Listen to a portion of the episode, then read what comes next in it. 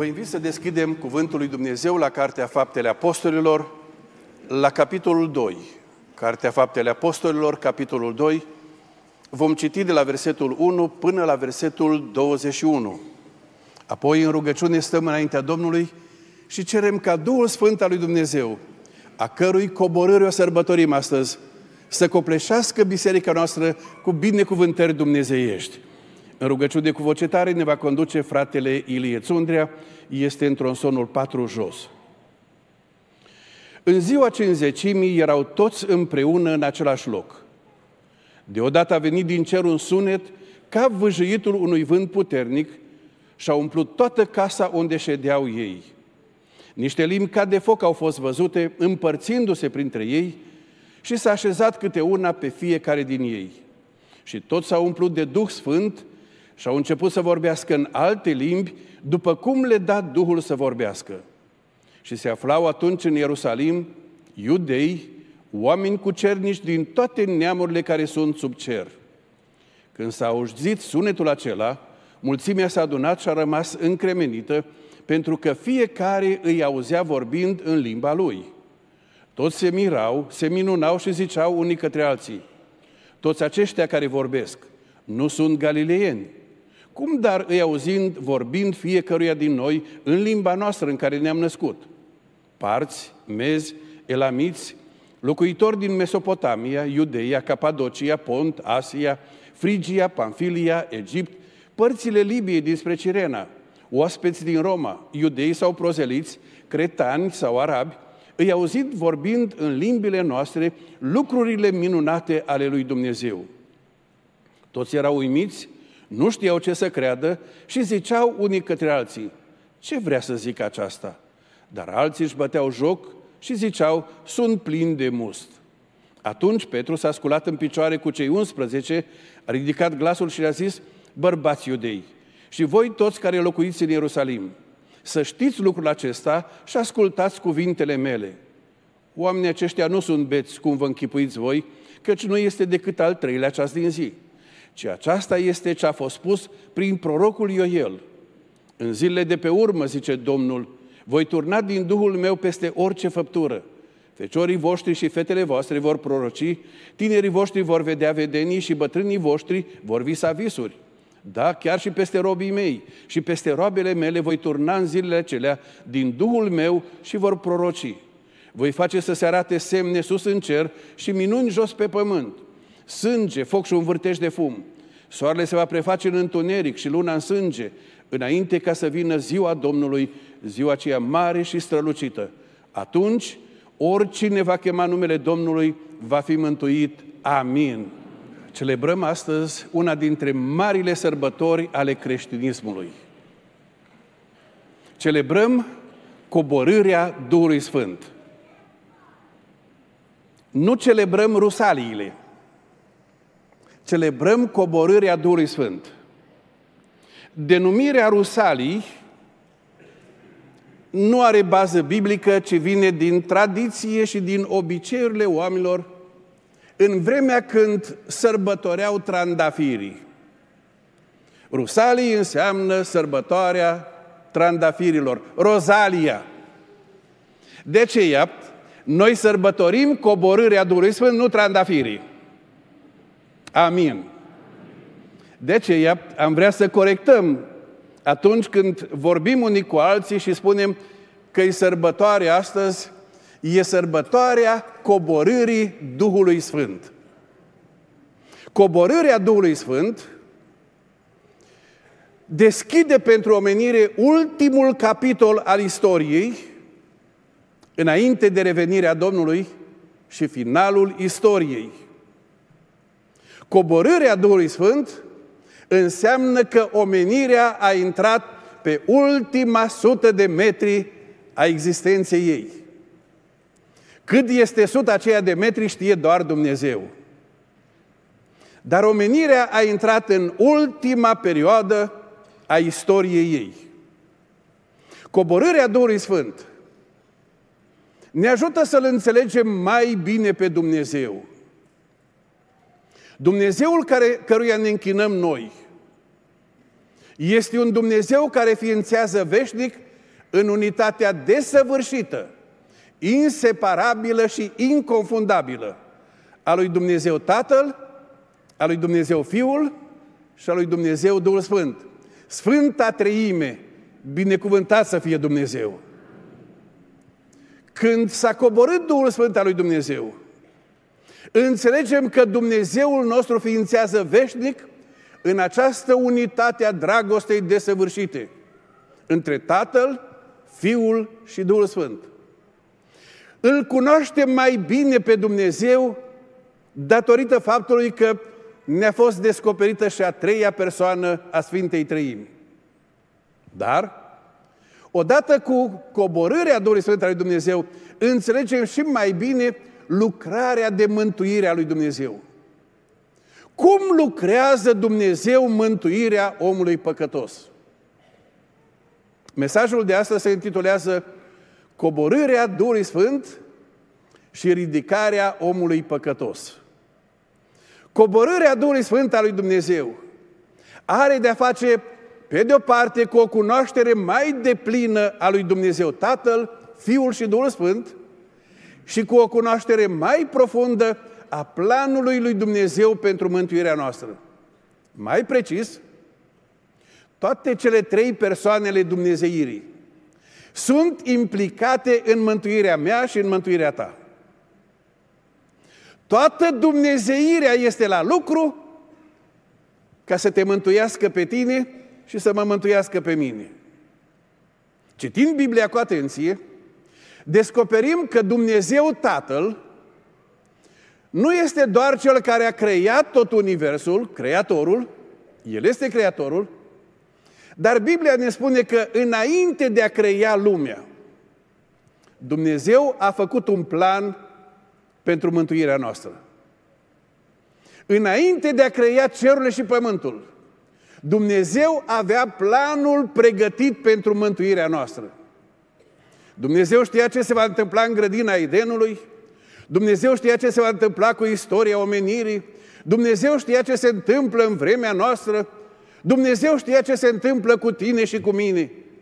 Și în planul lui Dumnezeu erau cuprinse toate aceste lucruri în cel mai mic detaliu.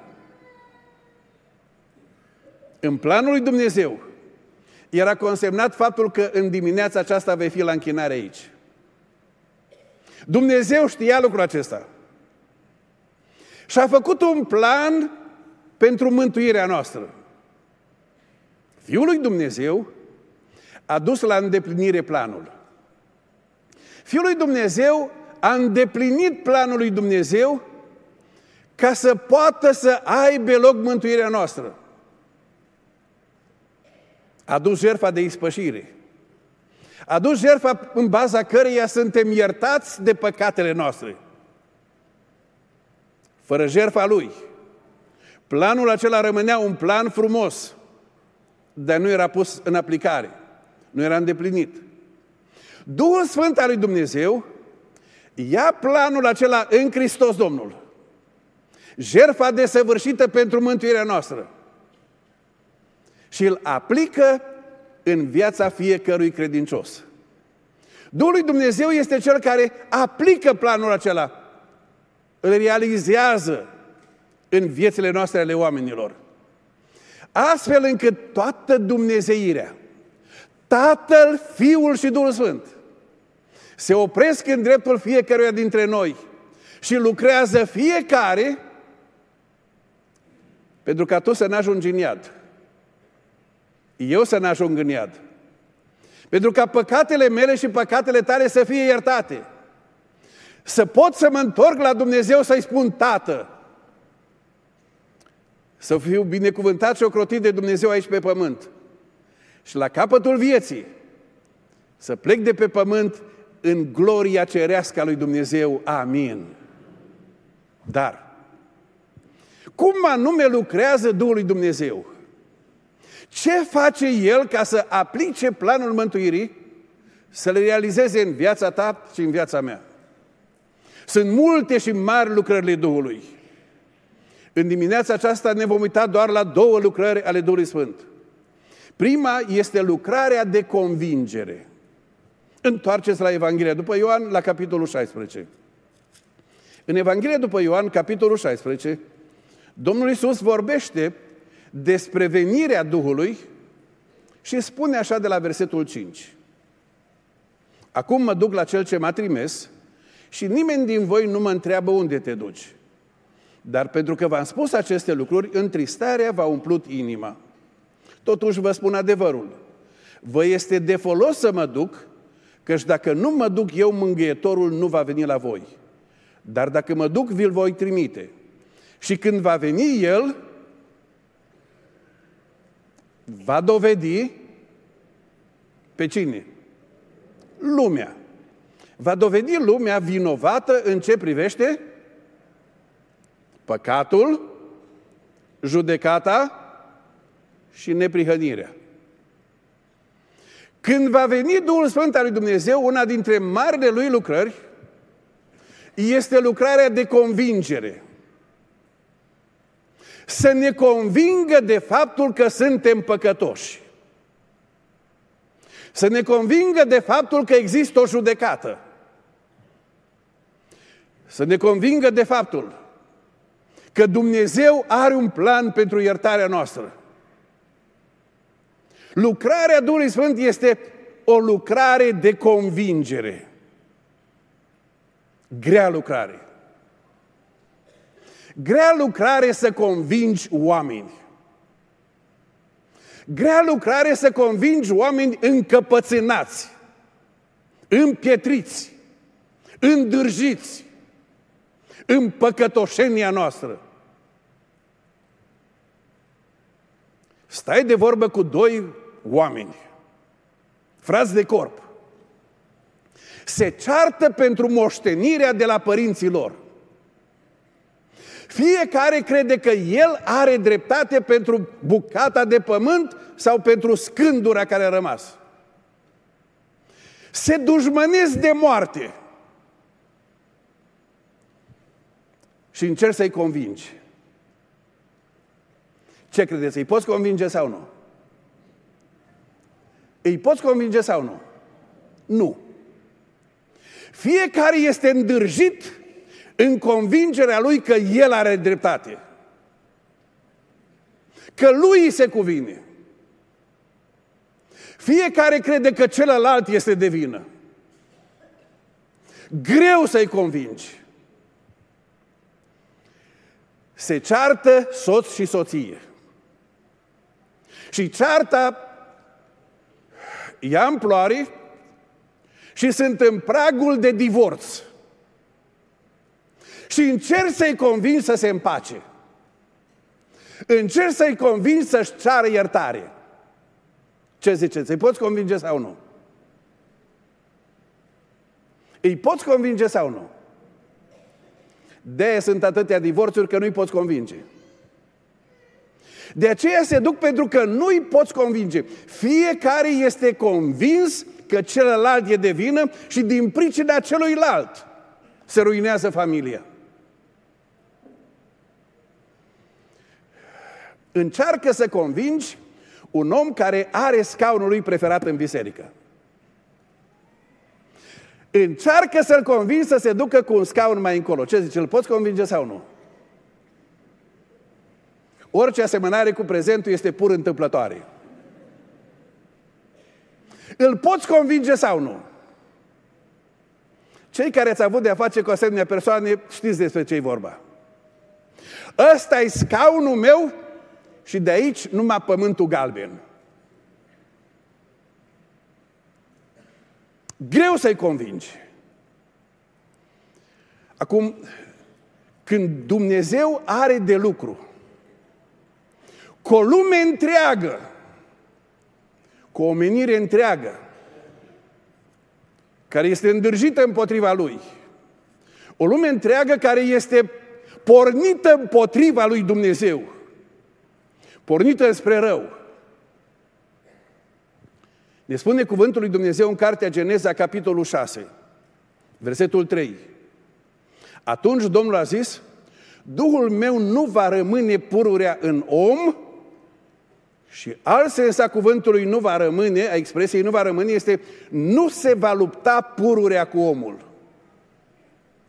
Este o luptă a Duhului lui Dumnezeu cu omenirea din vremea lui Noie. Când întocmirile gândurilor lor erau îndreptate în fiecare zi numai spre rău. Și Duhul lui Dumnezeu s-a luptat cu ei să-i convingă că se duc în direcție greșită. Că se duc înspre nenorocire. Și Dumnezeu ajunge la concluzia că oamenii nu se lasă convinși de Dumnezeu. Și Dumnezeu spune, ajungem în faza în care Duhul lui Dumnezeu abandonează lupta. Adică Dumnezeu te lasă în voia minții tale blestemate. Încearcă Dumnezeu să te convingă. Încearcă Dumnezeu să te oprească. Folosește metode dumnezeiești. Și cuvântul spune, Duhul lui Dumnezeu nu se va lupta pururea. Dar de ce nu ne lăsăm convinși?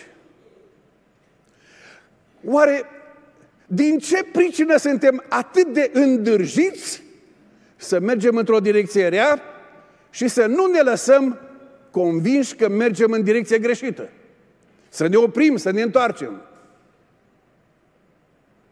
Prima explicație. Diavolul întunecă mintea oamenilor. Una dintre lucrările diavolului este să întunece mintea. Știți ce înseamnă minte întunecată? Nu înseamnă că n-ai minte, ci înseamnă că ai o minte care nu mai poate vedea și nu mai poate accepta adevărul. Minte întunecată este minte care nu mai poate discerne adevărul și nu-l mai poate accepta. Asta e specializarea diavolului. Să-ți întunece mintea până într-acolo, încât să nu vezi nici măcar lumina care vine din cer. Și noi spunem, Doamne, ai milă de noi. Păzește-ne mintea să ne ajungem în faza aceea. Dar nu uita, specialitatea diavolului este să îți sucească mintea. Al doilea motiv pentru care nu vrem să ne lăsăm convinși este mândria noastră.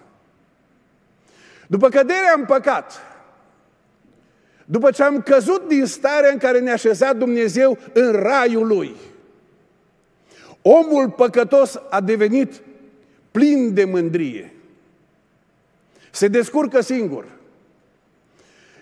Are el priceperea lui, știe el ce are de făcut. Nu-mi spune mie. Mândria noastră este atât de mare încât nu-i acceptăm nici măcar înțelepciunea desăvârșită a lui Dumnezeu.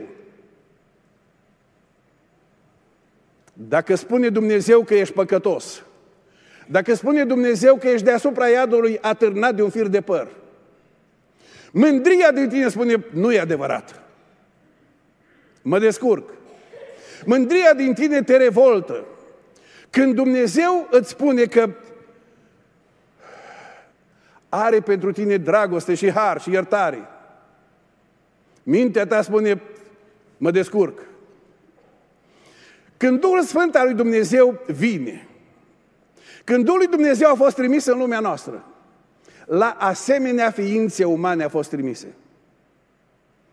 Ți-ar place să lucrezi cu asemenea oameni? Duhul lui Dumnezeu a venit și se luptă cu noi să ne arate cât de jos am căzut cât de dramatică este starea noastră. Duhul lui Dumnezeu vrea să ne arate pentru ce am fost creați și încotro ne-am dus. Și când ne arată cât am căzut de jos, Duhul lui Dumnezeu ne așează față în față cu modul în care ne raportăm la ceea ce este în jur, la lucruri, la oameni și la Dumnezeu. Când te uiți la modul în care te raportezi la ceea ce este în jur, poți vedea cât de jos ai căzut. Îngăduiți-mi trei exemple. Câți dintre dumneavoastră aveți copii? Părinții cu copii mâna sus. Mulțumesc să vă binecuvinteze Dumnezeu cu prunci și nepoți și stră nepoți și stră stră nepoți până la al miilea neam. Amin. Câți dintre dumneavoastră le-ați luat la copii iPhone? Mâna sus dacă le-ați luat la copii iPhone. Mâna sus. Nu vă genați. Că până și cei de la grădiniță au iPhone. Imaginează-ți că ai luat copilului tău un iPhone G8 și îl dai cadou de ziua lui. Și ai dat iPhone-ul G8. Și copilul spune, ăsta mi l-ai luat. Eu mi-am dorit G13, nu G8. Și tu o să zici, dar care e diferența între G8 și G13? Dincolo de aplicații este costul. Un iPhone G8 costă cam 8-900 de lei. Un iPhone G13 costă 5.000 de lei. Așa că e diferență. Și tu din resursele tale i-ai luat la copilul tău un iPhone G8. Îl dai și copilul deranjat, bosunflat, că i-ai dat numai G8, ia telefonul, ia un ciocan și în fața ta îl face țândări. Ce zici? Ți-ai dori un asemenea copil? Ți-ai dori un asemenea copil? Adică la tot ce ai făcut tu, el îți sparge tot și te sfidează în față. Ce zici? Are copilul ăsta minte sau nu are? Ce zic părinții? V-ați pierdut graiul, așa -i? Are copilul acesta caracter. Încerc să-l convingi. Și spune, lasă-mă în pace, nici nu vreau să vă mai văd. I-ai mai cumpărat ceva? Exemplu 2. Imaginează-ți soț și soție, căsătoriți, și ea se străduie să-i facă mâncarea lui preferată. El vine acasă, după ce a robotit toată ziua ca să-i facă mâncarea preferată, îi așează pe masă, se uită la mâncarea aceea și spune, lăturile astea mi le-ai făcut. Asta e mâncare? Și o aruncă jos și începe să o înjure și să o bată și să o desfigureze în bătaie. Asta e mâncare?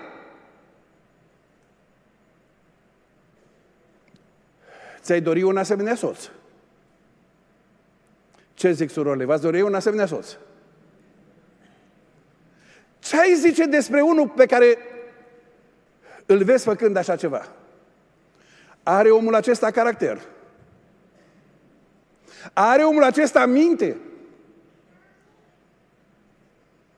Încearcă să-l convingi. Dar este ceva mult mai grav decât atât. Dumnezeu Tatăl s-a uitat la noi izgoniți din rai pe un pământ blestemat, sub blestemul păcatului, în drum spre pierzare veșnică. L-a trimis pe Fiul Său. L-a trimis pe Fiul Său în lumea noastră să caute și să mântuiască pe cei pierduți. E Fiul lui Dumnezeu. Aduce harul lui Dumnezeu, aduce mântuirea lui Dumnezeu. Și acum ascultați, vă rog. Bărbați israeliți, ascultați cuvântul acesta.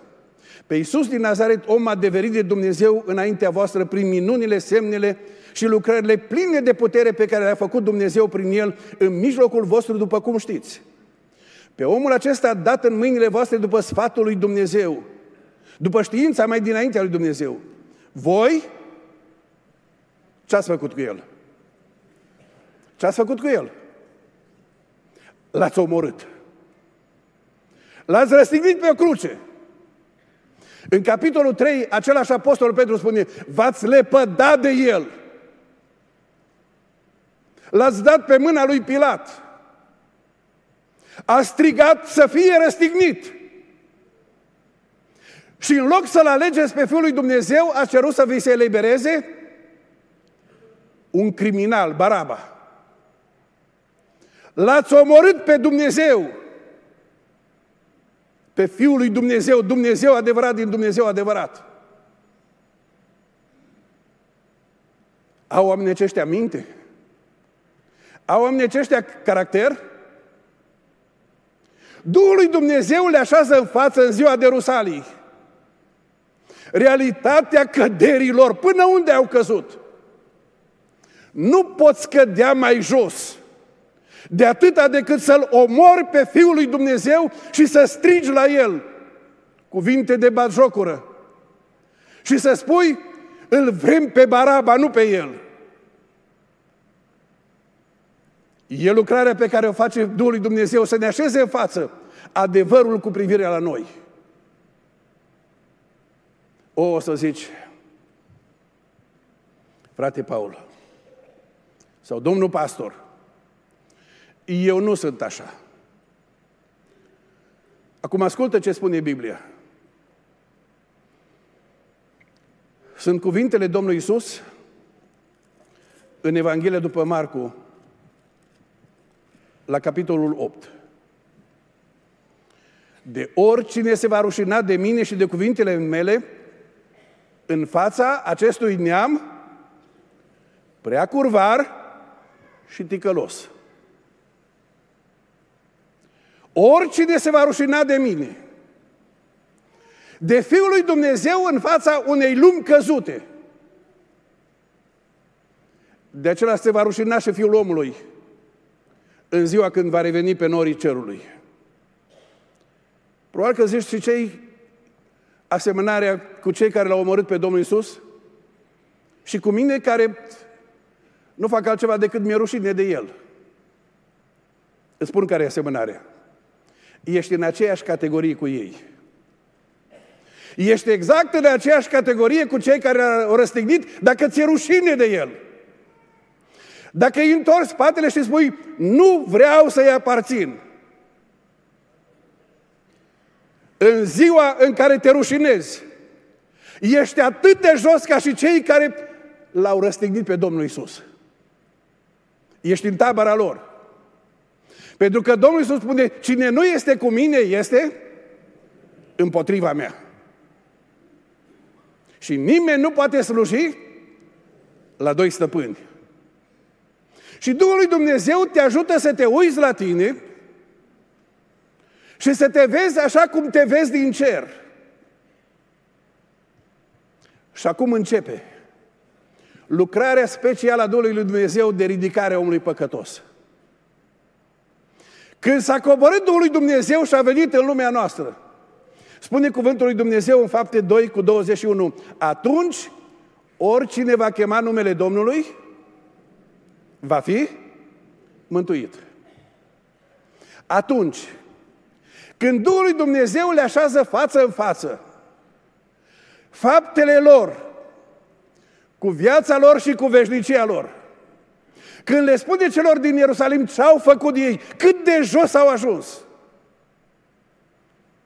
le spune acum, Dumnezeu din cer deschide ușa Harului. Oricine va chema numele Domnului, oricine se va întoarce spre Dumnezeu și va chema numele Domnului, va fi mântuit. Dar cum să chem numele Domnului? Apostolul Pavel răspunde la întrebarea aceasta în Romani, capitolul 10. Romani, capitolul 10, Apostolul Pavel răspunde la întrebarea aceasta.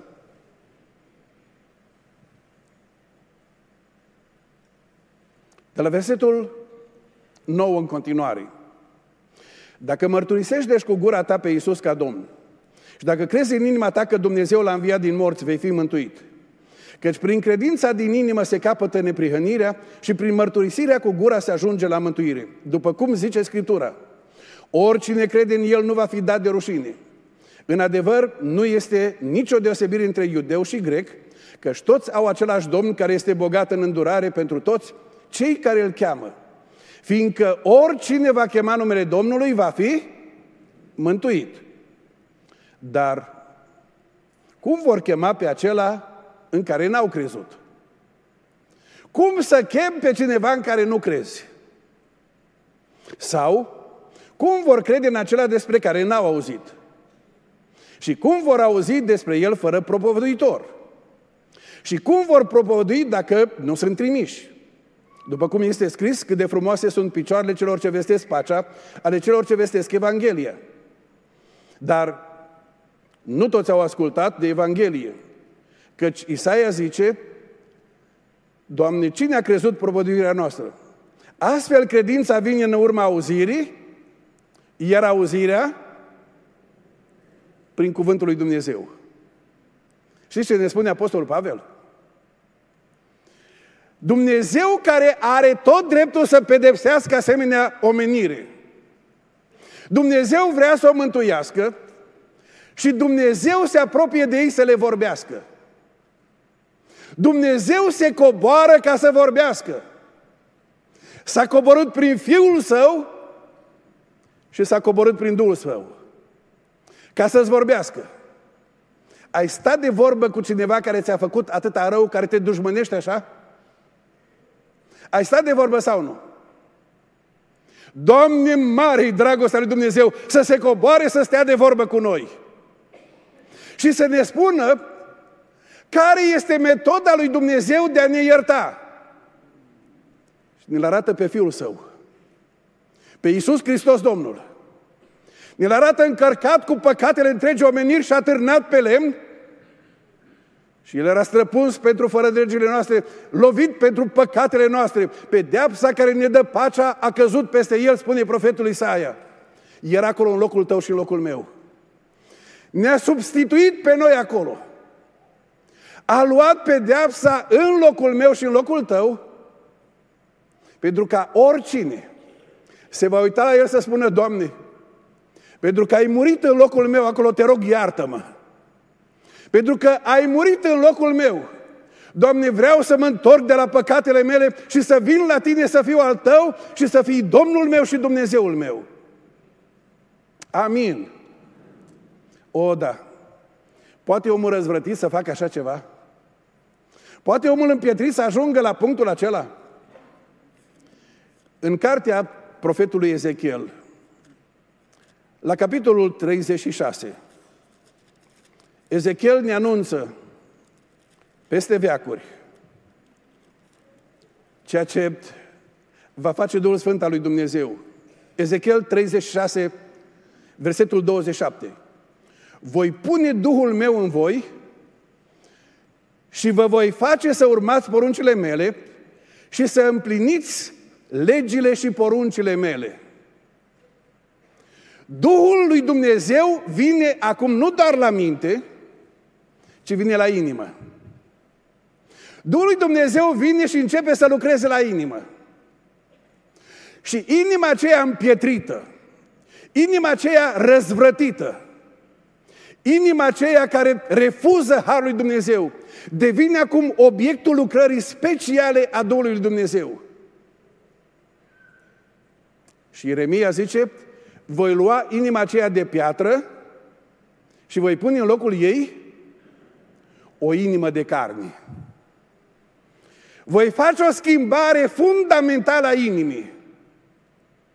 Voi face o transformare a inimii în așa fel încât inima aceea să accepte ceea ce Dumnezeu oferă.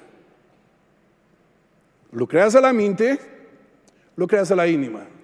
Și când Apostolul Petru le explică celor din Ierusalim în ziua coborârii Duhului Sfânt, oferta lui Dumnezeu și le predică Evanghelia iertării în Isus Hristos. Și le explică starea lor cât sunt de jos și ce har are Dumnezeu pentru ei. După ce au auzit aceste cuvinte, ei au rămas. Cum au rămas? Străpunși la inimă. Asta înseamnă s-a făcut o deschizătură în inimă. Când au fost față în față cu adevărul prezentat de Duhul lui Dumnezeu în Evanghelia predicată de Petru. S-a făcut o deschizătură în inimă. Și din lumina cerului au început să se vadă unde sunt.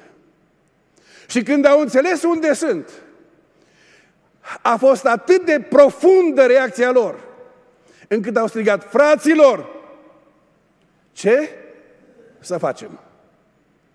Nu vrem să rămânem așa. Nu vrem să deducem de la întâlnirea aceasta așa. Spuneți-ne ce să facem. Și Apostolul Petru le spune, pocăiți-vă. Ce înseamnă să te pocăiești? Să te uiți la tot ceea ce ai făcut. Să te uiți la starea în care ești și la drumul pe care mergi. Să vezi toate consecințele faptelor tale, judecata lui Dumnezeu și să spui, Doamne, îmi pare rău. Recunosc din toată inima că mă duc într-o direcție greșită. Doamne, ai milă de mine, păcătosul. Îți pare rău. Dar te uiți la jertfa ispășitoare a lui Hristos.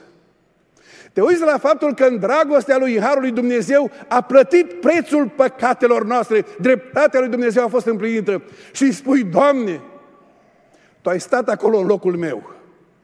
Eu trebuia să fiu acolo. Dar pentru că ai luat Tu locul meu, Doamne, vreau să trec de partea Ta. Pocăiți-vă, le-a zis Petru, și fiecare dintre voi să fie botezat. Dar de ce botezat? Pentru că botezul, printre altele, înseamnă să mărturisesc în afară ce s-a întâmplat înăuntru. S-a produs o schimbare înăuntru. Mi s-a schimbat mintea, mi s-a schimbat inima. Și acum vreau să mărturisesc în afară ceea ce a făcut Dumnezeu în lăuntrul mestru meu, ca o mărturie publică pentru slava lui Dumnezeu. Dar mai înseamnă ceva. Botezul înseamnă o declarație publică a faptului că am trecut de partea lui Hristos. O declarație publică a faptului că am trecut de partea lui, că nu mi-e rușine de el, ci îl declar Domnul meu și Dumnezeul meu. Și sunt a lui. Și mă întreabă unii, dar nu pot fi și nebotezat? Și întreb, dar nu vrei să spui ce a făcut Dumnezeu în viața ta? Nu vrei să declari public că ai trecut de partea Lui? Îți este rușine de lucrul acesta? Dacă ți-e rușine, ești în tabăra celor care l-au răstignit. O, spun unii, dar frate Paul, dar cel puțin un om s-a dus în cer nebotezat. Cine e acela? Tâlharul care s-a întors la Dumnezeu pe cruce când era răstignit lângă Domnul Isus.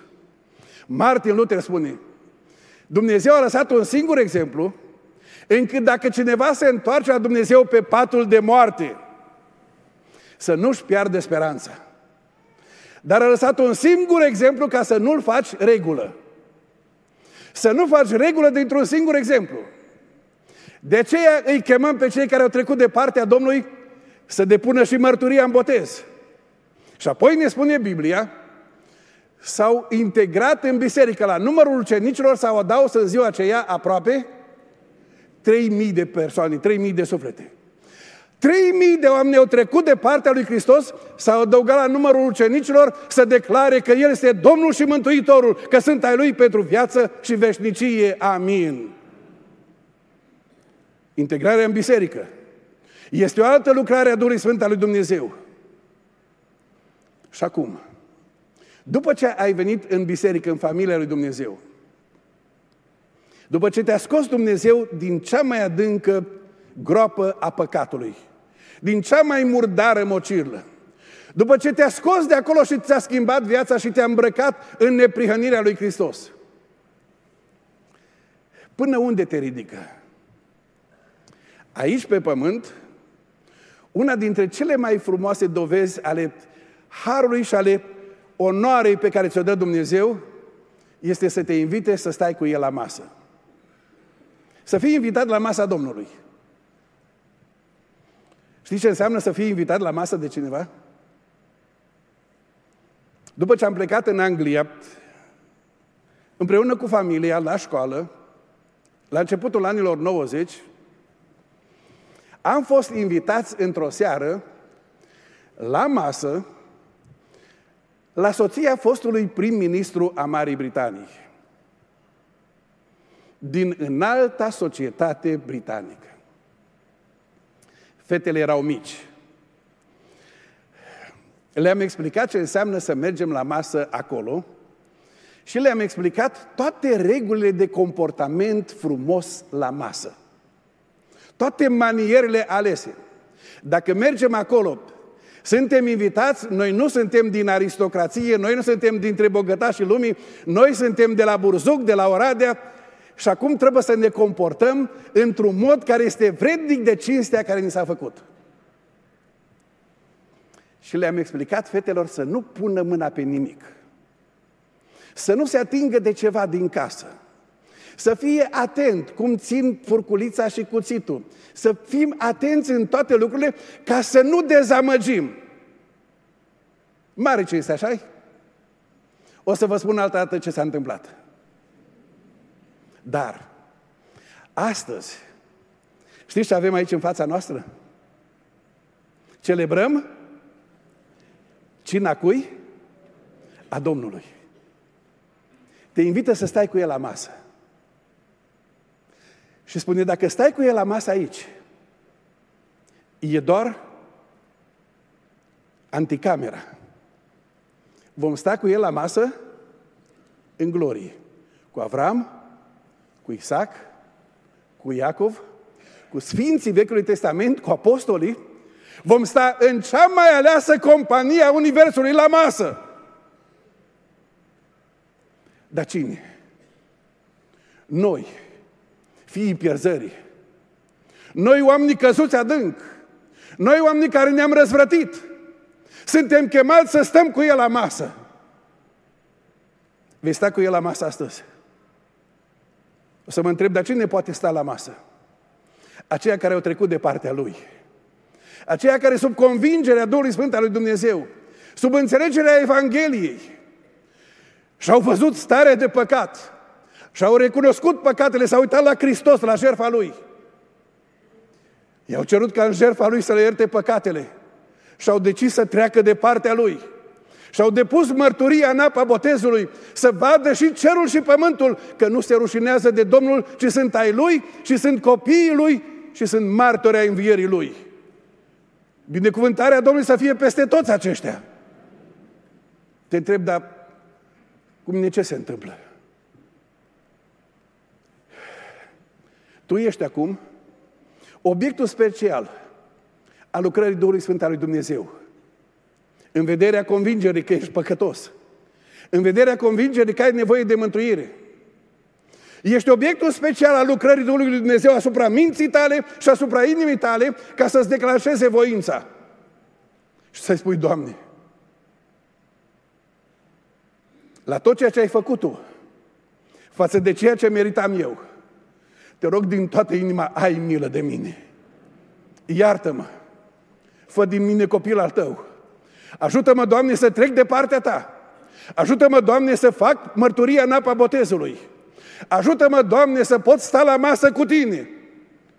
Ajută-mă, Doamne, să pot sta și la masa cerească cu Tine.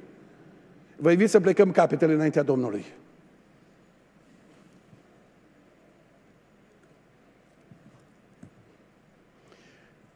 Mi se spune despre cei din Ierusalim, când au auzit aceste cuvinte, au rămas străpunși în inimă. Cum a răspuns inima ta? Ce se întâmplă în inima ta? Ce se întâmplă cu mintea ta? Cum te vei întoarce acasă? Cum îți vei continua viața? Cum îți vei sfârși viața? Unde vei petrece veșnicia? Planul lui Dumnezeu Tatăl este să te ducă în slavă, în glorie. Lucrarea Fiului lui Dumnezeu a venit să aducă jertfa de ispășire pentru iertare, mântuirea noastră. Lucrarea Duhului lui Dumnezeu este să schimbe mintea, să schimbe inima și să-ți dea putere să treci de partea Domnului. Și toată biserica în rugăciune venind mai înaintea Lui și în rugăciune tăcută, strigă către Dumnezeu pentru cei pe care îi cunoști, pentru cei pe care nu-i cunosc, sunt aici și spunem, Doamne, ne închinăm înaintea Ta, Tată, Fiu și Duh Sfânt. Și mulțumim că Te-ai plecat asupra noastră. Mulțumim, Doamne, pentru planul din veșnicie pentru mântuirea noastră. Mulțumim pentru lucrarea de ispășire la cruce. Mulțumim pentru lucrarea de convingere a Duhului Tău cel Sfânt. Doamne, Duhul lui Dumnezeu, te rugăm să copleșești adunarea aceasta cu prezența Ta. Te rugăm, schimbă mintea fiecăruia. Doamne, în tot ceea ce gândim străin de voia Ta, te rugăm, îndreaptă voia noastră după legile și poruncile Tale. Îndură-te, Doamne, și nu ne lăsa răzvrătirea noastră. Îndură-te de aceia care încă stau departe de Tine. Te rugăm, cercetează inima, Doamne, și pune în noi o inimă nouă și un duh nou și statornic. Ajută-ne, Doamne, să Te iubim din toată inima, pentru că Tu ne-ai iubit întâi. Iartă-ne pe toți aceia cărora ni s-a răcit dragostea. O, Doamne, aprinde din nou dragostea față de Tine și fă să clocotească în inima noastră. Ne rugăm, Doamne, să ne cercetezi voința. Suntem îndreptați în fiecare zi atât de ușor spre lucrurile lumii acesteia. Doamne, păzește-ne pe calea cea îngustă și ajută-ne să rămânem mai tăi până la capăt. Ne rugăm pentru aceia care se văd acum, așa cum Duhul Tău cel Sfânt le-a descoperit starea lor. Doamne, te rugăm în dreapta acum spre crucea lui Hristos Domnul. Dă-le putere să înalțe rugăciunea pocăinței. Dă-le putere să treacă de partea ta. Și mulțumim pentru asigurarea că acela care vine la tine nu va fi dat afară. Doamne, trage la tine fiecare suflet din locul acesta care este încă nemântuit. Prin puterea pe care o ai, Doamne, adaugă și astăzi la numărul celor mântuiți.